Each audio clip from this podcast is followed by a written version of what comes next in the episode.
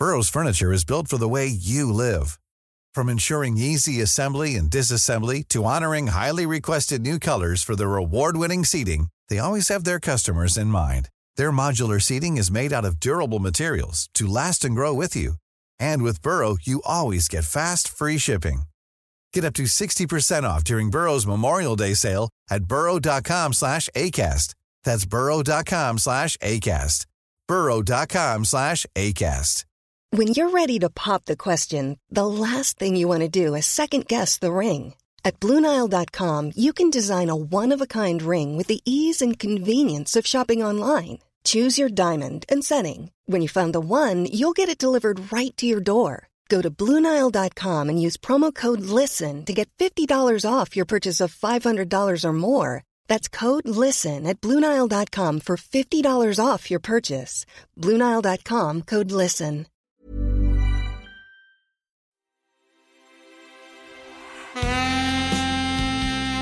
Hello and welcome to the Roker Report podcast, where we are reacting to the news that Kyle Lafferty, Duncan Watmore, Jack Baldwin, Alim Ozturk, Joel Lynch, and Academy graduate Ethan Robson will leave Sunderland at the end of the month as the club gradually turns their attention to the 20 to 21 season. I'm your host Craig, and joining me this morning to discuss the club's retain list is Niall. Niall, how are you? I'm good, Craig. You alright? I'm very well, mate. Yeah, it's uh, been another exciting week. Obviously, pleased that the Premier League's returned, but uh, for lower League One teams like ourselves, obviously we're going to have to begin to focus on on uh, a gradual rebuild, if you like. So I'm sure that we can uh, we can delve into that over the next half an hour or so. And we've also got Gav on the line. Gav, how are you doing, mate? You all right? Tickly boo, yeah, looking good. Feels like we're getting back to normal, doesn't it? Talking about football again. We're getting there slowly but surely. Um, let's just dive straight in, shall we? Um, Yeah. Niall, I'll throw this out to you first, mate. Um, any surprises at all with the announcement of the players who, who are set to leave the club at the end of the month? Um, no, no, no surprises. Uh, I think I think they're probably all the right decision. Just about. I think they've done the right thing in offering the players contracts that they've offered. Chris Maguire. I think we've still got you know more. I think there's still more left in him. I think John McLaughlin. Uh, yeah, again, happy with that. And, and Flanagan, I've always liked Flanagan. I think you know he's he's one of them players. I don't think he's ever going to set the world alight, but he's you know you can call on him and, and he can play. He's versatile at the back, so I, I think they were the right decisions with regards to who they've released. I think Alim Ozturk. I've never understood this. You know this thing that people have got with Alim Ozturk. I don't think he's a good player. I don't think he's good enough for this level. I certainly don't think he's good enough to play for Sunderland. I've never really understood the kind of cult following I have over him. I, I, I don't really get it. Um, yeah, so I'm I'm happy that he's that he's finally left the club. Don't get us wrong. He you know he he put effort in and stuff, but he, he was just not good enough to play.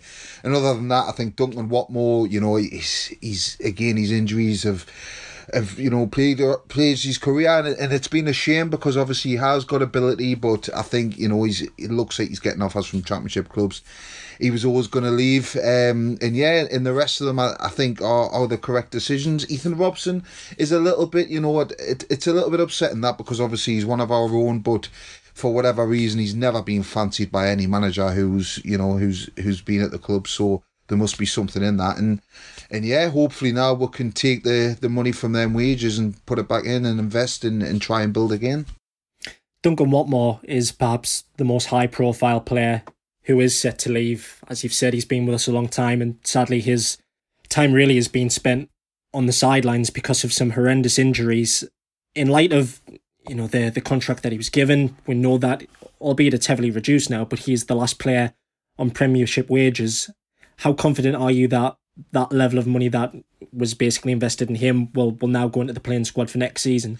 Um, I'm, I'm I'm not that confident on it to be honest. I'll I'll be totally honest. I'm I'm not that confident on it. I think nobody really knows what's going on at the club, do they, financially at the minute? I mean, obviously Stewart Donald is, is saying one thing, and and you know reports and accounts are saying another. So I, I really don't know. I'd I'd love to think so. I'd love to hope so. Um, you know, maybe that's how they're going to finance next next season's team. I hope it is, but I really can't answer if if if that's what they're going to do. I like I say, I hope so, but I. I think Gav will have a few opinions on that one, but no, I'm I, I'm not 100% sure. Gav, probably the best time to bring you in here now. Yeah. Um, off the back of that, obviously a lot of these deals were, you know, an awful um kind of short term situation. Kyle Lafferty only came in really in January. Joel Lynch, I think, came in late August. Um, Jack Baldwin obviously only spent one season here. Then he left us to go on loan to Salford. Again, I suppose same to you. Really, any surprises at all with the departures? Um, I was I was a little. I, I know what Niall's just said about Ozturk, but I was a little bit surprised that he's gone. Mainly just because when you think about it, he can't be on a lot of money, and as a backup centre back, he's proven himself to be pretty adequate. Um, so my my only, I guess, my only thought on that is maybe they've got in mind a different type of defender to come in, even as backup. Um, if you're going to criticise Ozturk, it's probably that he's too slow, not particularly great on the ball. But as a no nonsense kick and headed defender, he's as adequate as they come. You know, I didn't think he did a bad job at Sunderland. I definitely think that the way he started, where he clearly wasn't fit, hampered people's perceptions of him. uh, And as time wore on, he, he started to show people, you know, he's not he's not a bad defender. And if you if you remember back at the end of the uh, 2018-19 season, he came into the team after God knows how long out of it. Um, after the Coventry game at home, when Baldwin and Flanagan had an absolute nightmare, and he sort of showed us up at the back and ended up playing in the playoff final, didn't he? Um, And I, I think even under even under Phil Parkinson, he kind of got himself a run in the team, but was unfortunate to come out because of Bailey Wright being signed. So I feel a little bit sorry for Ozturk. I think he's going to go somewhere and do a good job. If he stays in League One, he'll be in a team that's competing against us next season. I feel. Um, but yeah, other than him, no real surprises. I'm a bit gutted about Ethan Robson because this time last year I was sat here thinking this lad's going to break into the team and really make a name for himself. But as always with Ethan, he's 24 in October and he's been injured pretty much consistently since he became a senior pro. Um, that, on top of the fact that it took till he was 23 for the club to loan him anywhere, has really set him back. And you've got to think how many lads at 24 year old have played so little first team football in their careers. I mean, it's difficult for him. What's he going to do next? I think he's probably got enough change in the bank after his Grimsby loan to be able to get himself a good move to a League Two club and maybe work his way back up. But the problem with Ethan is he just can't stay fit. That's why he was just on the cusp two or three times I can remember of breaking into our first team and then he'd pick up an injury and be out for two months and there you go, you've lost your place, you're down the pecking order. Yeah.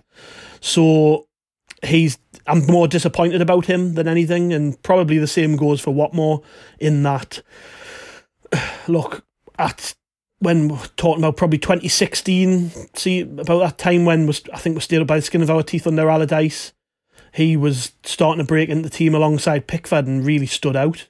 I thought, I mean, all of the raw tendencies he still has now, he had then, and we could kind of see the makings of a decent player, and he was making his way in the in the England setup under Southgate. I mean, he was one of the you've got to you can't forget really he was probably one of the bigger players in that squad, which did quite well under Gareth Southgate. Um, scored quite regularly, was a threat with his pace down the sides and stuff, and was making a name for himself. And had he not got that really bad first knee injury, who knows where he might have ended up? I mean, if we even if we got relegated, I think he might have probably got himself a move on the back of that to a Premier League club down the bottom end who wanted a bargain, um, a bit of potential. So it shows how far his career has plummeted, really, in that he's leaving Sunderland in League One, having failed to make an impact, and it's no fault of his own, really. I feel like Duncan's just suffered from misfortune. Two bad injuries have really set him back. Um, I guess his name might still hold a bit of weight, and there might be a club in the Championship that fancy taking a punt on him because that raw pace is not a common tendency, and you know even after two knee injuries, he's still quick. So Yeah. there will be clubs out there who fancy him. Um, but I'm yeah, his time was up at Sunderland. I mean, if the rumours are to be believed, he was on twenty grand a week, and at this level, you should be paying at least four or five players with twenty grand, not one player who wasn't even making the bench sometimes. Um, I think in Lynch and who was the other player who left? We've got Joel Lynch and Baldwin, Ozturk. Baldwin. Yeah. Yeah, Bald- Lynch and Baldwin. I mean, Lynch, a little bit disappointed, but I didn't feel as though he would stay at Sunderland any longer than he did. I mean, he he, he was clearly just a short term signing to uh, give us a couple more options at the back, and he did all right for the most part. I just feel like he sort of impressed initially, then regressed slightly, and went hiding in certain games, and he had a touch of the Ozturks about him. He wasn't very quick or good with the ball at his feet, but he was left footed, which gave us a different option. But I wasn't expecting him to stay. And with Baldwin, probably actually thinking about it, one of the, one of the bigger disappointments because when he first came, we were people were calling him uh, Jack and Bauer. Jack and Bauer, yeah, that was the one. Yeah. I'm trying to think what it was. Not not to say he was any good, like you know, as good as Franz Beckenbauer, obviously. Yeah, but just to spell that right. yeah, yeah. But just just just because he, he he initially looked just so much better than what we'd even had in the championship. You got to think we had the likes of Clarke-Salter and Marc Wilson, and and you know he came in and showed us what a proper defender was. He could carry the Yeah. ball out. He was confident.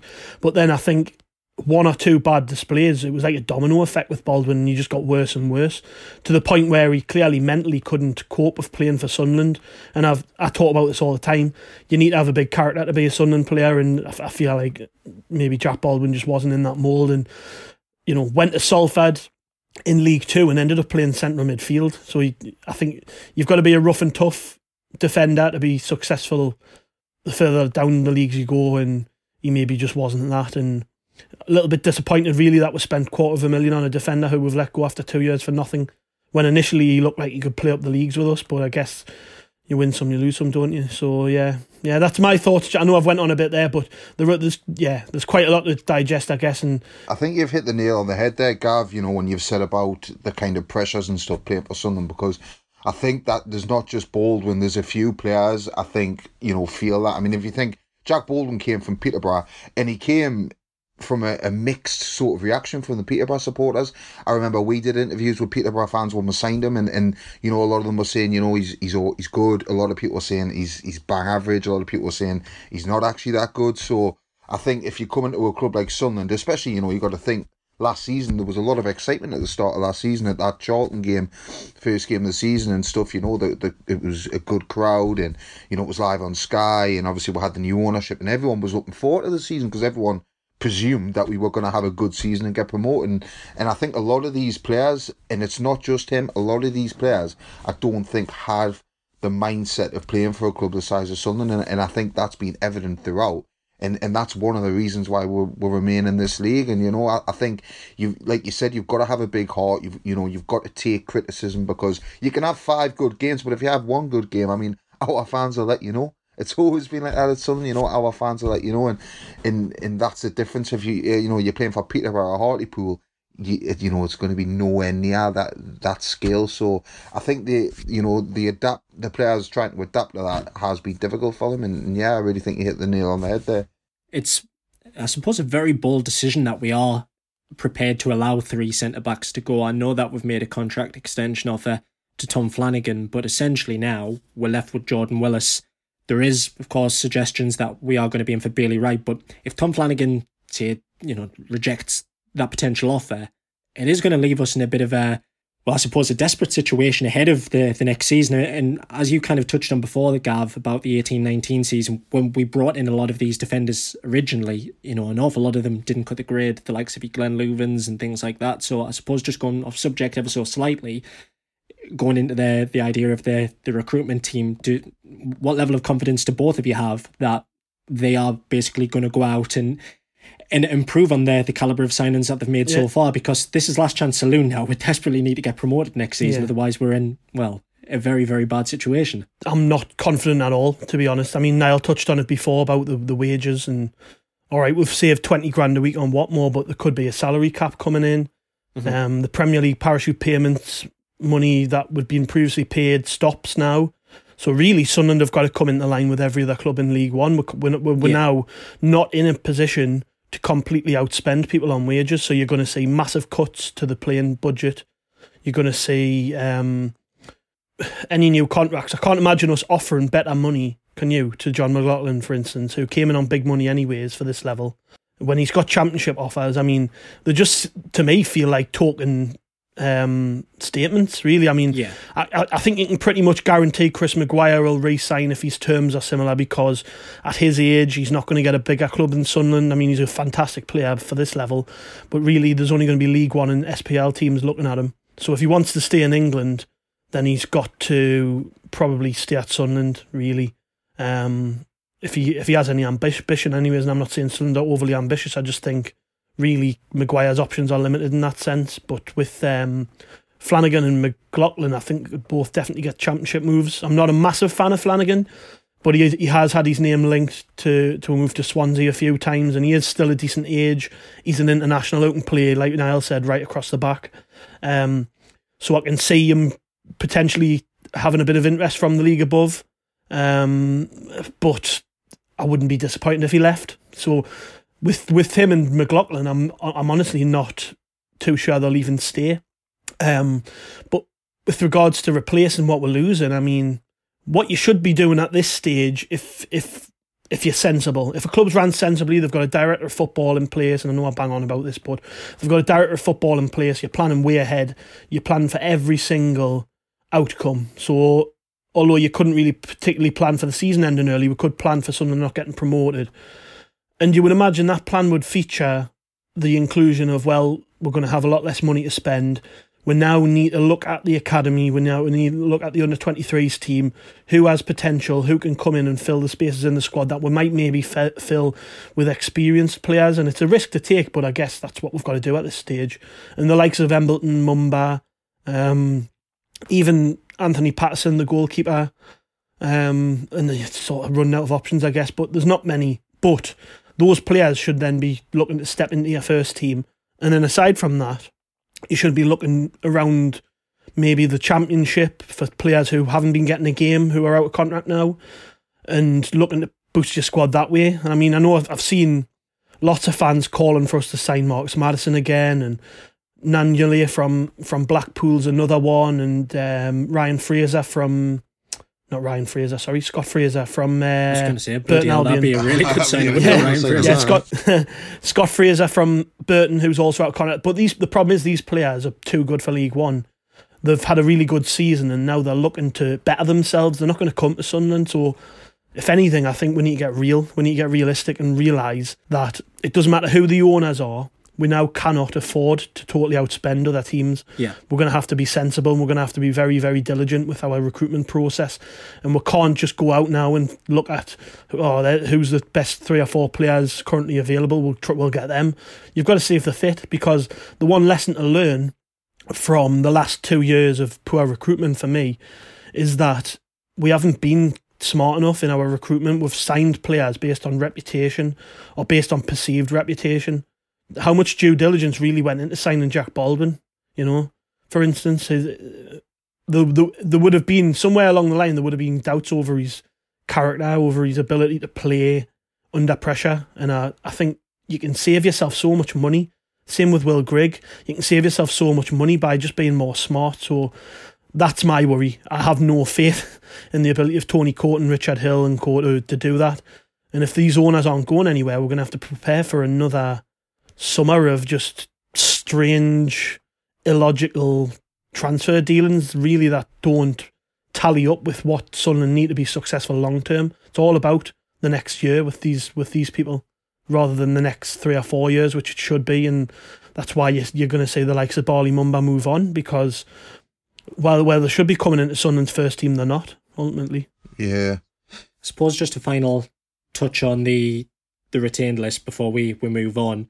Kyle Lafferty joined us in January, and he was a player who, well, it was an interesting one. He came in, the social media account made a bit of a mistake with some sort of sectarian um, sort of tweet, and that kind of just set the mark of what a signing you thought he would be. It'd be another one of those weird, weird ones that would just add to the list. But he got in the team. He's shown flashes of what he perhaps was capable of. We all cried out for him to start, get an opportunity.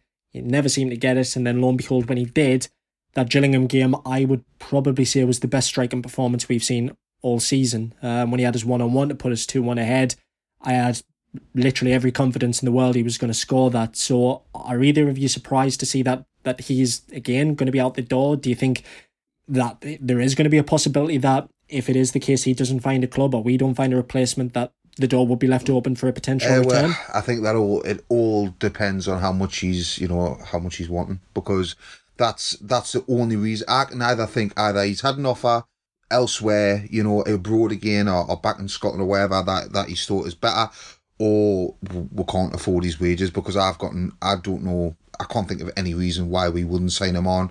Yeah, his his first start against Bristol Rovers, he you know he, he wasn't great. Let's be honest. He he he was well was you know he it didn't work for him. Um, sorry, that was the the start after the the Gillingham game, and he was terrible. He, he wasn't great That's that right, game. yeah, yeah. And then like like you touched on the Gillingham game, he, he was fantastic. You know, he, he held up the ball fantastically. He, he took both his goals really well. You know, running at the, at the front post for his first one, it, it was excellent. And uh, like you say, at the minute when Charlie Wyke is just not cutting it, and, and Will Grigg, I don't think will, will probably never play for Sunderland again by the looks of it.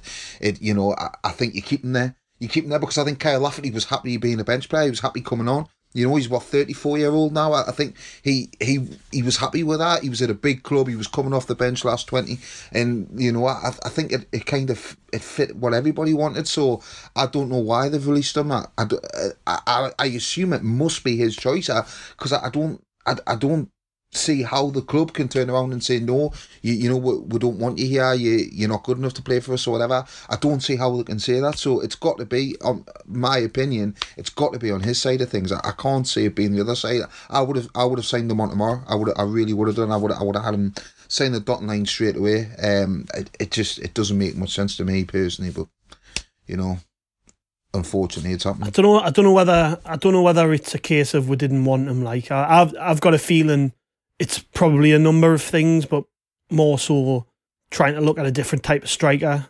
Maybe. Um, I think I think although Lafferty did well for a couple of games, he's not a particularly prolific player, is he? Um, and I wonder what kind of money we were paying him as well because to get him in on a short term deal, I imagine he was a making a decent sum out of us. Um, so I wouldn't. I, I don't know. I think it's a funny one that he's. There's something about Lafferty I like, but again, I don't. I'm, I'm not too attached to too many of these players. If I'm honest, I'm my con my concern really to re, really is that although we're, we're letting some canny players go, I just have no faith in their ability to, re, to be replaced adequately. And who who's it going to be if it's not Kyle Lafferty? Really, who is it well, going to be? that's what know? I'm saying, Gav. Like, like you touched on it before. Like who, you know, what's the point in releasing these players if if, if they haven't got a plan? He's got to have a plan because if you're talking about Nan from Blackpool, I mean, I know he's a lot younger and you and you get more minutes out of him, but you know, is he really got? Is he got much more better ability than Kyle Lafferty? Has he really? I, I mean, he possibly hasn't. Um, you know, obviously that that different kinds of players in a sense, but I mean, it's just. I think it's it's a bit contradictory in a sense. A lot of a lot of supporters are saying, you know, Langele, get him in, he'll score a lot of goals, we'll get promoted, this, that, and the. I, I don't think he will. I, I honestly don't. I think at the minute, if if you look at Sunderland and you look at how we play, I, you know, the the big man up front, it's not working. It's not working when you have little Greg trying to run in behind. I, I mean, for, for whatever reason, nothing's working. So, I mean, to, to let Kyle Lafferty go, just like I said, it it just doesn't make sense. You you've got to have him there anyway on the bench or or, or starting when, when he needs to start because none of the other options work. It, it doesn't work, and I don't think Angelo would work personally. I, I don't.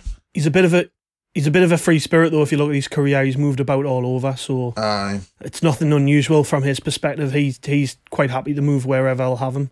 Um, so yeah, I wouldn't be I wouldn't be entirely shocked if he's just trying to get a move abroad somewhere because he's done it before.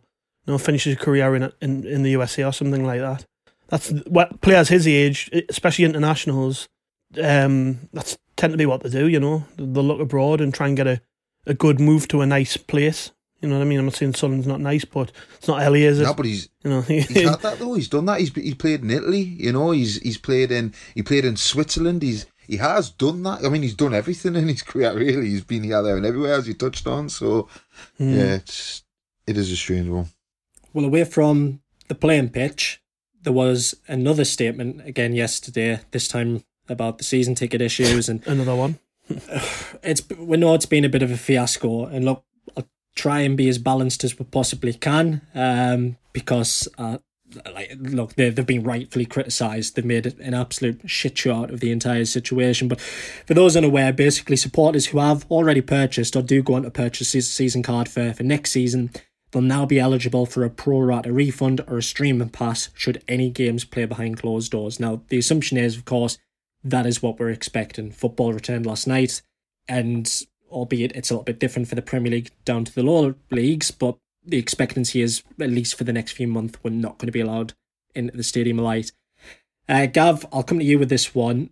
I mean, rather than just go through the entire sordid mess that it's been so far, what were your thoughts on Jim Rodwell's uh, video interview yesterday? Um, I mean, I, I don't trust the man as far as I can throw him. So it felt very insincere to me. You know, it started from the off just oh I just want to I just want to say thanks to all our support. Like it's just so insincere insincere the I think he kind of showed his true colours with the first two statements they put out about this where it kind of came across to me like they just didn't really care what fans felt. And I think they've probably realised just how many people have cancelled their season cards shit themselves and completely went back on it. But I mean the the interview itself he, he started off by talking about how they'd had a board meeting with the fan groups afterwards as well, which I think he said was the BLC and Red and White, Red Army. White Army. Yeah. Yeah. And that was what kind of became the catalyst to them changing their mind. I mean, come on. If that's what you need to be moral and be down the middle, straight up with people, and realize what your customers, that's what we are to them, we're customers, realize what we actually want from from them, then you're in the wrong game. You're, you're out your depth. You, I mean, he's been here five minutes and he's cost the club. I mean, I've never seen any figures and I haven't seen any reported, but going just by what I saw on social media, I mean, thousands upon thousands of fans must have cancelled their tickets. There can't have been a bigger blunder made by any ownership in regards to losing season tickets than this. I mean, it's crazy considering there was a push to get the club over 26,000, I think, wasn't it, last year? Mm-hmm. I mean, that was that was great. You know, get get as many people through the door as we can and what have you. Now it's just like they've given up, given up to the point where they just didn't care what was felt. So when I listened to Jim Rodwell talk yesterday, I just couldn't take him seriously. Really, it just felt very insincere and sounded like a bloke who just doesn't get it. I mean, even admitted himself, we simply didn't understand um, just how passionate people were about their renewals. I mean, what? There's people who've been coming for 30 odd year, buying season tickets year upon year yeah. blindly, regardless what league Sunderland they're in, who have felt the need to cancel their ticket because of the way the club handled all of this. It's just crazy to me. I mean, it just it's symptomatic of the way the club's being run right now. It's, it's just an absolute mess, and I'm really, really not sure how they can recover from this. I mean, even reoffering people the option to get a pro rata refund from if any games are cancelled, I mean, you you should have offered that from day one. Mm-hmm. Any idiot could have seen that. You know, we're we're fans, and we would we we would any of us had been sat in that room or Zoom call, I guess, as probably was, while they were discussing this. We all would have shouted up and went, "Hang on, you can't do that. Surely not." People are so who who was standing up for the fans? Who who who was sat there listening to the idea that they were going to put forward and thinking, no, that'll that'll go down well, you know, crazy. I, I've seen some bits on social media where you've seen comments like, "I'm not giving any money until say such and such is gone."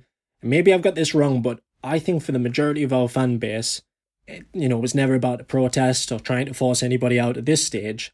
I think, and I'm speaking on my behalf here, it was about the reluctance of paying full price for a product that we really don't know what will look like next season and the idea that you know we were going to have to pay say in excess of like three to four times for a stream where we would only get home games where the international fans would only pay i think working out about 110 pounds and they would get home and away um, mm. so whilst you know the comment of him coming out and saying look you know we're kind of recognizing the mistakes and that we've made you still really can't see any incentive to renew at this point, especially if they're saying that your seat is secure and you're not going to lose your Black Cats points. I mean, they've kind of really made such a, a fuck up here that even when they've kind of come out and backtracked, you can't imagine that there's going to be a massive sort of U turn where people will go, right, I'll give you money again now. Because for us, there's not really any any need or or any kind of desire to, to give them it until we can at least set foot in the ground can I, again. Can I just quickly weigh in? Um, I kind of I I have no idea why they uh, adopted the approach they did, but I kind of always thought that it was kind of cryptic in a sense that they were kind of wanting you to cancel. I think for whatever reason they've they've had a problem where they can't sort of just say right, okay, we'll we'll suspend the the price the, the money coming in until it's open again, whatever. So I think they've actually wanted you to cancel. That's the impression I've always got. I think the reason why they did that, they want people to cancel because at the end of the day, you can you can renew your season ticket an hour before kickoff if you want. You know what I mean? Like it's Yeah. it's that simple. You, you you can literally renew when you want. I, I understand people are upset because, like you said, Gary, people, uh, Gary, Gav, people have got emotional attachments to the club, and and people, like you said, they've been coming for thirty years. You know, they're devastated that they've got to cancel a season ticket, but all they're doing is clicking a button, and then what they're going to do, you know, when the stadium reopens, is press the button again. It it's that simple. I, I think the club they don't want you to renew. I, you know, they they they know what situation Mm, is. I don't know about That- that. that- like, that's how I feel. I'm not sure well, about that, that, you know, we, we all have our own opinions. That's why we're here. But you, you know, that, that's that's the impression I got. I don't. I just think that they they they would have thought they would have known. You know, yeah, you- you're saying how stupid they are, but I don't think they're that stupid that they wouldn't have known that everybody would have cancelled, and it seemingly everyone has. And I think, they, like I say, I just think that that's what they wanted because they don't they don't want to go through you know refunding everybody they don't want to go through any of that they've said listen if you want to if you want to renew your season ticket all we can offer you is this streaming pass um for now until the stadium's reopened if not cancel and you can you can renew or you can get a new season ticket whenever you want as soon as we find out that we can have people back in the stadium right that's when you can renew that that but I just think they've worded it wrong. I think they've come out a bit sloppy in their approach when you know when when they've said about it. I don't think they've wanted to directly say cancel your season tickets, but like I say, I think it's been a bit cryptic. I think that was the impression they've wanted to give. Um, so it's easier for everybody else. Like I say, you obviously completely disagree, which is absolutely fine. But that that's just what I think this has been all about, and I think it's been handled incorrectly, basically. I just think it's rank incompetence. To be honest, I think it's it's it's kind of symptomatic of the way they've handled the running of the club for a while now. It's just sloppy, like you've just said. But I mean, I, I don't know. I, I think anybody sitting in that meeting would have objected to it if they'd known it was. Anyone could have seen this coming. I mean, the, I don't for one minute think that they- they've done this thinking, well, people will just cancel. It doesn't matter. I don't think they felt like that. I just, I, I honestly think and it's been quite obvious with these owners for a while for me is that they, they, they just don't get the way we will react. They, they weren't expecting this level of scrutiny. Yeah, but do you not think of what what like at the end of the day, like I just said though, do you not think what what is the actual problem though? Like like I said, all you need to do is cancel and then you can renew. You can renew ten minutes before kick off. You know what I mean? You can renew when you want. know, What- what's what's the actual issue? You're cancelling and then you're renewing when, when you can go back in. You're keeping your money and then you're paying it when, when you need to pay it. It's there's not that big of a problem. problem for me is is how many people have renew, who who automatically renew like I do generally just didn't realise what was happening. I mean, I had to explain it to my dad about ten times. He hasn't got a clue how to do streaming. You know what I mean? He was just like, "Well, I'll just renew." And I went, "Well, you do realise they're going to take three hundred and ten quid off you, and you might not see a penny of it." This was obviously before the the the they went back on it yesterday. fair enough. The, the my point, my point, my point was is that it, it was it was just so shoddy in the way that they did it.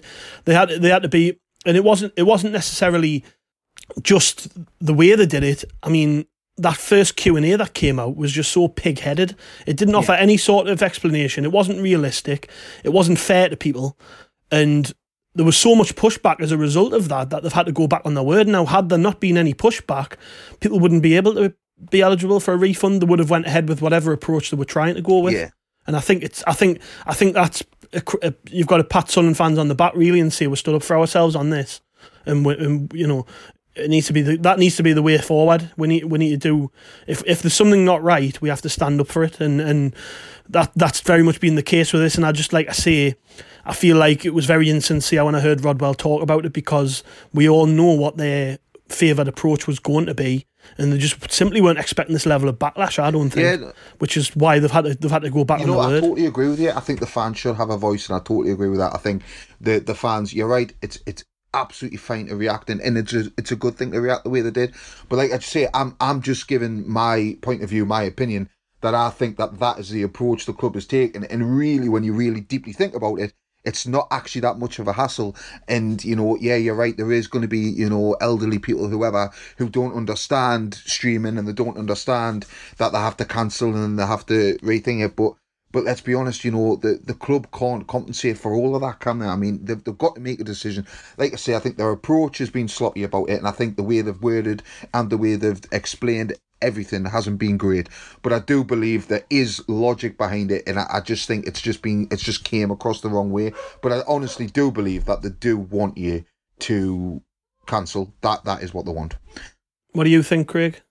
I'll bring you in. I think I think it's uh, astonishing, really, that we've we've had to get to this point. I mean, whilst I agree an awful lot with the pair of you, I mean, Niall's comments about you can you can just kind of cancel and you can come back when you want. I think it's a, it's a good point, but I think in light of you know taking what three statements to get to this point, and I still don't think for me that it's fully answered the the question of why say a fan in the Black Cats bar who pays I don't know I think it's nigh on seven to eight hundred pounds or something like that that they would basically still have to pay the, the same amount um at least up front in terms of the initial direct debit payments and then receive their refunds at a later stage. I, I, I just think it's crazy it's it's quite reminiscent really of the Walsall ticket guarantee situation if you remember where there was a, a bit of a yeah. backtrack on that where they were like right if you buy this ticket you've got a guarantee for Wembley and I think they can really try and dress it up in whatever way they want but my personal thought is is I think the original intention was to to try and get as much money as they possibly could and I think that really is the hallmark of the entire duration that we've had these in charge. Um, I think deep down, really, that they, they have backtracked because the volume of these cancellations, like you said, uh, must be massive. And I think by doing this a week after that deadline, they've looked and thought the numbers must be very, very low. I mean, I didn't possibly um, come out and write any, you know, kind of templated email. I didn't write anything from the heart about why I want to cancel the season ticket for the interim. But what I said in my email was, I think that they needed to offer some flexibility and some sort of a pro rata payment plan. So, speaking from at least my perspective on that, I am pleased that that has been addressed, and I can only assume that many others have asked. But there was another point that I wanted to to discuss, and it was the topic of the refunds, because we get an awful lot of tweets every single day, DMs, and it's on Twitter, Facebook, Instagram, whatever. Have you heard about when we get our money back? Have you heard about you know when we get our Blackpool taking money back or our Southend taking money back? And this was one of the things that I took umbrage with yesterday. So, corrections and apologies aside, I think some of the comments made by Jim Rodwell on the refund situation was a bit disingenuous because he described the situation as a logistical nightmare and he said that ticketing systems aren't set up to cope with issues like this one. But it, it got me thinking. So, last night after I watched that, I had a bit of a kind of a backtrack through through articles and things like that online. Now I booked tickets for uh, tour that Peter Kay was originally going to go on throughout, I think, 2018, 2019, and it was eventually cancelled. So after looking back at this, he was due to play in front of 1.5 million people on a 112 day tour that would span over 13 months, right? Now, when he cancelled his tour, all primary ticket sites, so that's your Ticketmaster, Gigs and Tours, StubHub, Eventim, and all of those, they all had the capability to refund every single customer within 10 working days of that announcement. There was no need to reply, like we've been told that we may need to reply to get our money back. There was no need to contact any venues. They'd done all the legwork and they repaid all of that money back in two weeks. Now, it's speculative for me to suggest at this point that our ticket office use the exact same software that Ticketmaster use, but as they're the ticketing partner, it would be reasonable to suggest that we use a program that is similar or at least have some of the features that it has. Hmm. So, what I'm kind of curious about is why, still at this point, we still have no timescales of when we're going to get our money back. Now, I know, at least for, for some people, they don't want it back, or at least they've said, you know, keep it, or if we get it back, we'll donate it to the foundation. But a little worrying that they can't offer a timescale on that. Um, um, yeah. Um, when when he was talking yesterday, and he said, "Look, it's difficult. We know we've got to do this. We know we've got to do that, but um, um, you know, we haven't got all the staff back off furlough, blah blah blah." And I was just thinking, well, take them off furlough then, you know, bring them back and pay them yeah. a wage so that you can actually deal with your customers. I mean, we've had no online shop until what this week? And yeah. pe- I think you've been impacted by that. You've bought stuff off the shop and haven't heard anything about it until recently. Have yeah. you even got your stuff back? No, so I made my order in March, and I think it fell maybe like one or two days before like the lockdown had kind of officially right. come in. Um, it was just the Adidas clearance stuff, really. Yeah. Um, and what had happened was I got the email and they said you know, whenever we reopen, so on, so on, that's fine. And mm. then two weeks ago, I got an email from a member of staff at the club who basically said, you know, your options are as follows you can cancel, Um, we can offer you a collection, or alternatively, we can deliver to you, but you're going to have to pay four ninety nine. And I thought that was, you know, somewhat taking the piss, really, that you've already waited three months for an order. I know that, you know, they can't, you know, um, be responsible for obviously a government lockdown due to a global pandemic, but exactly what you said about the club shop uh, being closed. I mean, one of my kind of biggest habits, if you like, throughout this past 10, 11 weeks or whatever it's been, um, since we couldn't go anywhere, I've spent an absolute fortune because people have been doing online sales and stuff like that. Yeah. I mean, I even seen that Blackpool made fifty thousand pounds in one week on selling club shop uh, merchandise, and I'm thinking, okay, you can save an awful lot of money on you know furloughing your staff, but surely we could have had at least two or three in socially distancing Yeah. from one another and clearing out all of that Adidas stuff now because it's it's no longer useful. It's got no value to anyone really because we're going to be replacing them with Nike. And I'm just thinking there again the short sightedness of of you know kind of just cutting so much money but they couldn't at least see a decent end game now i'm not blaming that necessarily at say uh, you know it's Stewart or charlie or whoever but there must be somebody in like a marketing department or, or sales or somebody who can look at that and say actually if we spend x amount of money on keeping the staff on which with all due respect to them they can't be paid a great deal i'm assuming it must be like a, a, a national living wage or something like that but Yeah. they couldn't at least see, you know, an investment into that. I think if we spend X, that we're going to bring in Y and Z. And I, again, I just think it sums up sort of how badly we've been ran, really. But it's it's not just that. People have paid an awful lot of money for playing on the pitch and things Yeah, like that. like we've us, invested, yeah, a, yeah. Like we've us. invested a few thousand pounds, and we still haven't heard anything back. Can I And just I'm touch just it before you brush past that? Yeah, though? shoot. That is mad. We've put thou- that we're just one of many. I mean, the corporate customers have probably got to be kept a lot more sweet than we are because Mm-hmm. some of the people who are buying these slots on the pitch probably buy boxes and stuff as well. You know, so like thousands of pounds. We're we're just fans. We've paid thousands of pounds for this play on the pitch slot that that was meant to go ahead the. Uh, I think it was bank, Ma- May bank holiday, wasn't it? Yeah. Right, so yeah. we are meant to be playing then. We haven't heard a thing about it. With thousands of pounds just sitting in the club's accounts from us, and we haven't even had a courtesy email. I mean, Yeah. mental. At the, at the last time I checked, and I think in terms of the investment that we've got in for the play on the pitch, the merchandise that I've bought from the club shop, and any potential refund from season tickets, the Blackpool and the Southend game, I think the club probably owe me three and a half grand. now I'm being fairly calm and reasonable about it. Um, the reality is, is I'd like that money back because obviously I've got people sending me text messages saying, you know, are we getting our play on the pitch money back? But as you've said, the fact that we've had no courtesy it it really is terrible. I think, um, and the way that the club has conducted themselves throughout this entire lockdown, really through the way they've went on on social media and the way obviously they've went on behind the scenes, I just think it's been absolutely atrocious. Um, but rather than you know kind of beat them down or and just kick off about absolutely everything, um, I suppose at least looking forward now, is there any sort of positives that you can look at from the previous announcement from from from yesterday in terms of at least you know players are going does that give you an indication that we're, looking to get our business done early? Obviously we've heard from jim rodwell there about correcting the season ticket situation. Does any of this at least instill any sort of confidence or at least give you a bit of a, a better feeling than that you've had over the past couple of weeks? Not really, because he what he did say was that um, because we don't know when the season starts, we- we're not really in a position to offer contracts to players. Um, so, but I guess we're not going to be the only club in that situation. So it's difficult, really. I mean, how much can the club really do feasibly, other than sound out players who might want to come to Sunderland? Um, what can we really do? We can't go out and really sign anyone, or we could, but I think the point being that if they did that, then they'd be paying players for a length of time where they might not even be training, never mind playing. Mhm. Um, I'm really struggling to be positive about anything, and I, I know that's shite for anyone listening because not everyone wants to hear about everything that's negative. But it just feels like we're stuck in a in a bit of a rut at the minute. Or we have been for years, but very much so at the minute in the sense that we've dramatically reduced our playing squad over the last week or so in terms of neglecting to offer contracts to players who need new ones and what have you. So we're going to have a very small squad, anyways, that we need to add to. Um, going into an unsure period where we don't even know when the football season will restart, when we can resume training and all the rest of it.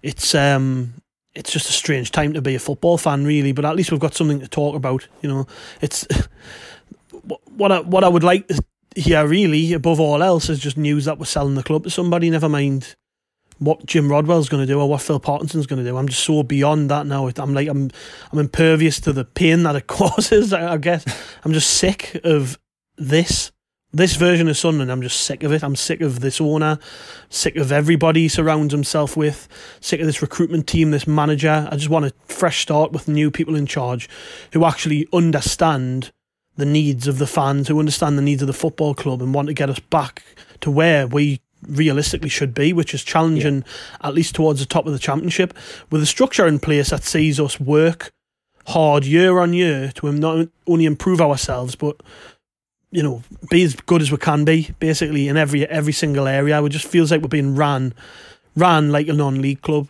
by people who really are in positions of power, who should be nowhere near Sunderland FC. And that's every time I hear Jim Rodwell talk. Every time he he, he puts out one of these statements, he's he's very fond of a statement, as we've realised. Um, I just feel like God, get away from Sunderland. I'm sick of you, you know. And well, sorry, I can't be more positive, but that's just how I feel about the thing at the minute. It's just it, this, this that statement yesterday, despite the fact some positive news came out of it in that they're now they're now going to honour refunds to fans who've renewed, which is great because, like, say, I, I'm switched on enough, and you know, I knew what the crap was, so I could you know, cancel my season ticket and I know how to deal with the consequences once everything comes together. But for elder fans who probably didn't have a clue what was going on, and have just renewed anyways. It's it's nice to see that at least they'll get some of their money back if they need it back. So yeah, that's the one positive to take from it, I guess. I suppose besides that, they've stopped talking about FC Köln as well. So oh God, I about some weird German connection. But uh, if you have enjoyed the past forty minutes or so of this barrel of laughs, thank you very much for staying with us. Um, thankfully, at least we can say at this stage that we do have a backlog of more interesting podcasts coming your way involving former managers, internationals, good people that you want to listen to rather than the three of us rabble on. Um, so if you do want to stay tuned to that, please go ahead and subscribe on Acast, Apple, Spotify, or YouTube. Uh, I think that's about enough from us at this stage. Niall has snuck out and left the chat, so I guess it's goodbye from him already. Uh, Gav, thank you very much for joining me. No thank you for listening at home. And yeah, hopefully the next time you hear from us, we'll be talking about something positive. Thank you very much for listening. Please release me,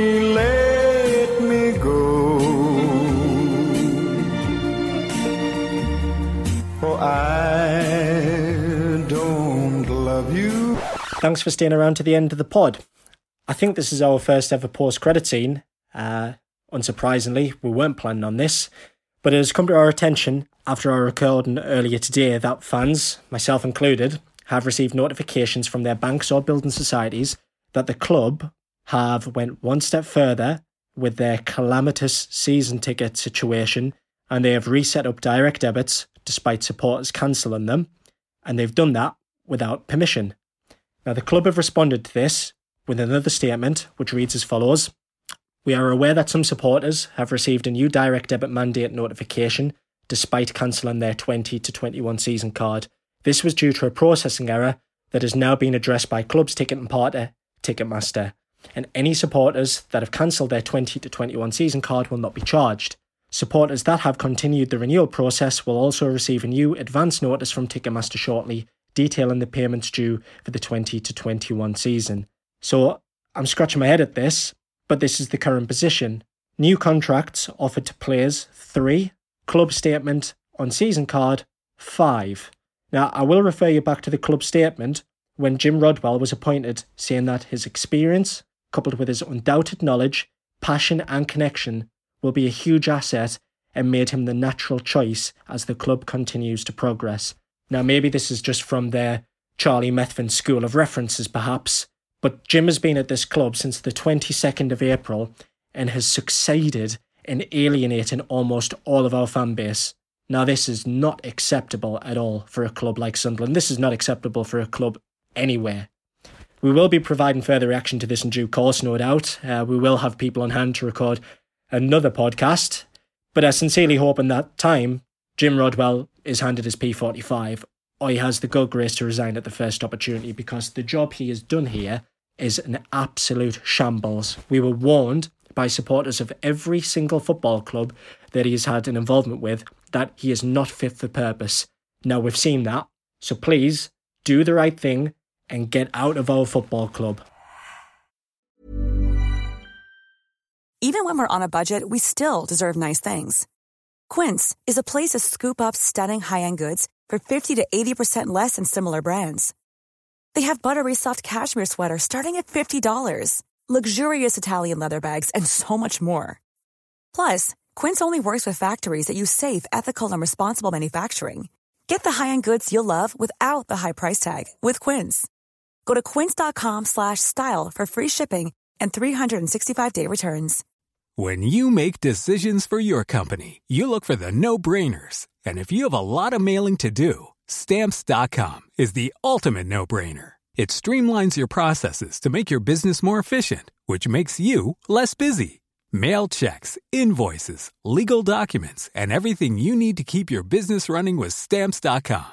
Seamlessly connect with every major marketplace and shopping cart. Schedule package pickups and see your cheapest and fastest shipping options from different carriers. With rates up to 89% off USPS and UPS rates. And with the Stamps.com mobile app, you can take care of mailing and shipping wherever you are. Make the same no-brainer decision as over 1 million other businesses with stamps.com. Sign up with code program for a 4-week trial plus free postage and a free digital scale. No long-term commitments or contracts. That's stamps.com. Code program.